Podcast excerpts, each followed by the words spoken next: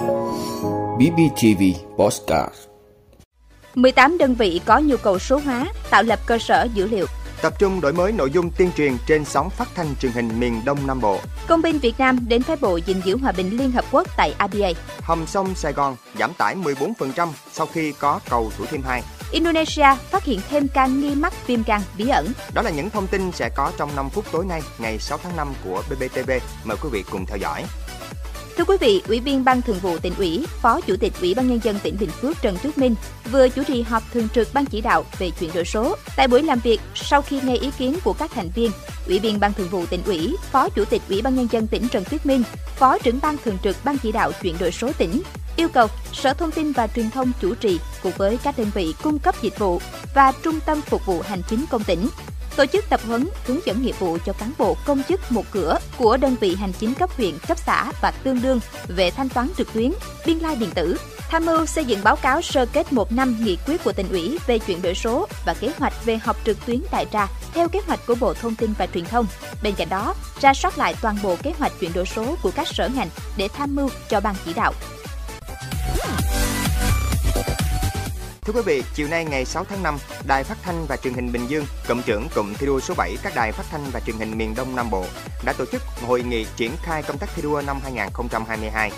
Dự hội nghị có lãnh đạo Cục Phát thanh Truyền hình và Thông tin điện tử Bộ Thông tin Truyền thông, lãnh đạo các đài phát thanh và truyền hình các tỉnh miền Đông Nam Bộ. Cụm thi đua số 7 có 8 đơn vị, gồm đài phát thanh truyền hình các tỉnh Đồng Nai, Bình Dương, Bình Thuận, Bình Phước, Tây Ninh, Bà Rịa Vũng Tàu, Thành phố Hồ Chí Minh và Đài Tiếng nói nhân dân Thành phố Hồ Chí Minh. Tại hội nghị, lãnh đạo các đài phát thanh truyền hình đã tập trung thảo luận các nội dung của dự thảo giao ước thi đua năm 2022 trong đó tập trung thông tin tuyên truyền sâu sắc nổi bật về các sự kiện quan trọng của đất nước, đổi mới cách thức, nội dung và các chương trình tuyên truyền, bảo vệ nền tảng tư tưởng của Đảng, kịp thời phản bác các quan điểm, luận điểm sai trái, thù địch, thông tin xấu độc trên mạng, tích cực tham gia chương trình chuyển đổi số quốc gia. Các đơn vị trong cụm thi đua đã đánh giá về tình hình thực hiện chương trình kết nối Đông Nam Bộ. Đây là chương trình truyền hình chung của cụm miền Đông Nam Bộ nhằm giới thiệu quảng bá về con người, vùng đất, sự phát triển về kinh tế xã hội của các tỉnh miền Đông Nam Bộ. Trên cơ sở thống nhất các tiêu chí, đại diện lãnh đạo 8 đơn vị trong cụm thi đua số 7 đã ký kết giao ước thi đua năm 2022.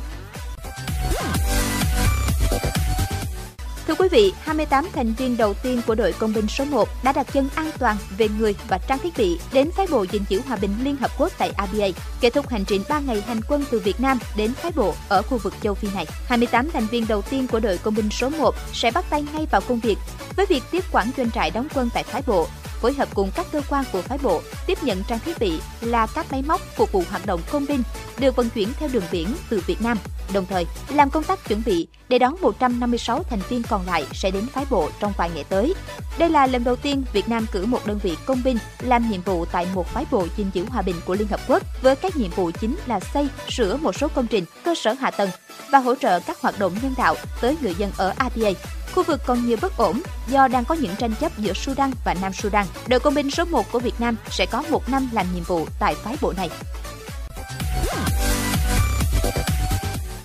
Thưa quý vị, sau một tuần khánh thành, cầu Thủ Thiêm 2 ghi nhận gần 10.000 lượt xe chạy qua, còn lượng phương tiện qua hầm sông Sài Gòn giảm 14% so với trước. Thông tin được ông Phan Công Bằng, Phó Giám đốc Sở Giao thông Vận tải Thành phố Hồ Chí Minh cho biết tại buổi họp báo chiều ngày 5 tháng 5,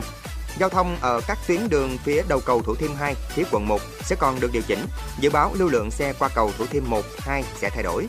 Về hệ thống chiếu sáng của cầu Thủ Thiêm 2, ông Phan Công Bằng cho biết, hệ thống chiếu sáng kỹ thuật phục vụ giao thông đã hoàn thành. Ủy ban nhân dân thành phố Hồ Chí Minh đã giao Sở Quy hoạch Kiến trúc cùng các đơn vị liên quan nghiên cứu phương án chiếu sáng mỹ thuật. Theo phương án đề xuất của nhà đầu tư, cái cầu sẽ có chiếu sáng trực tiếp, chiếu sáng gián tiếp trên dây băng và hệ thống kết cấu. Thưa quý vị, Bộ Y tế Indonesia vừa công bố thêm một số ca nghi mắc bệnh viêm gan chưa rõ nguyên nhân ở trẻ em sau khi ghi nhận 3 trường hợp tử vong vì căn bệnh này trước đó. Phát biểu với báo giới, người phát ngôn Bộ Y tế Indonesia cho biết các trường hợp mới được phát hiện sau khi các cơ quan y tế trên toàn quốc được cảnh báo về các ca mắc bệnh viêm gan với triệu chứng vàng da. Hiện giới chức y tế Indonesia vẫn đang xác minh nguyên nhân gây ra các ca bệnh mới này thông qua một loạt xét nghiệm, giải trình gen để chắc chắn rằng đây không phải là các trường hợp mắc viêm gan siêu vi A, B, C, D và E. Quá trình này sẽ mất 10 đến 14 ngày. Cũng tại họp báo, các chuyên gia Indonesia bác bỏ những suy đoán cho rằng bệnh viêm gan cấp tính bí ẩn ở trẻ em này xuất phát từ việc tiêm chủng vaccine ngừa Covid-19. Các chuyên gia khuyến cáo căn bệnh này có khả năng lây lan qua đường tiêu hóa và đường hô hấp. Do đó, cần tập trung ngăn chặn sự xâm nhập của virus, chẳng hạn bằng cách rửa tay sát khuẩn và đeo khẩu trang. Trong khi đó, Panama hôm nay đã thông báo về trường hợp viêm gan cấp tính đầu tiên ở trẻ nhỏ. Trường hợp mắc bệnh là bé trai 2 tuổi ở phía đông tỉnh Panama. Theo số liệu của Tổ chức Y tế Thế giới, đến nay thế giới đã ghi nhận khoảng 230 trường hợp mắc bệnh viêm gan bí ẩn này. Triệu chứng của bệnh bao gồm vàng da, tiêu chảy, nôn mửa và đau bụng. Cảm ơn quý vị đã luôn ủng hộ các chương trình của Đài Phát thanh truyền hình và báo Bình Phước. Nếu có nhu cầu đăng thông tin quảng cáo ra vặt, quý khách hàng vui lòng liên hệ phòng dịch vụ quảng cáo phát hành số điện thoại 02713 887065. BBTV, vì bạn, mỗi ngày.